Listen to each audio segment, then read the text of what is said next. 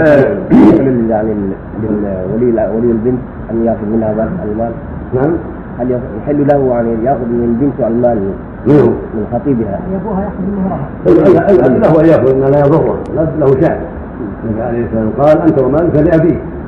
قال إن أعطي إن أولادكم من كسبكم وإن أعطي فاتوا من كسبكم فله أن يأخذ من المهر والمال ولده. ما لا يضر ولده. ما لا يضر ولده.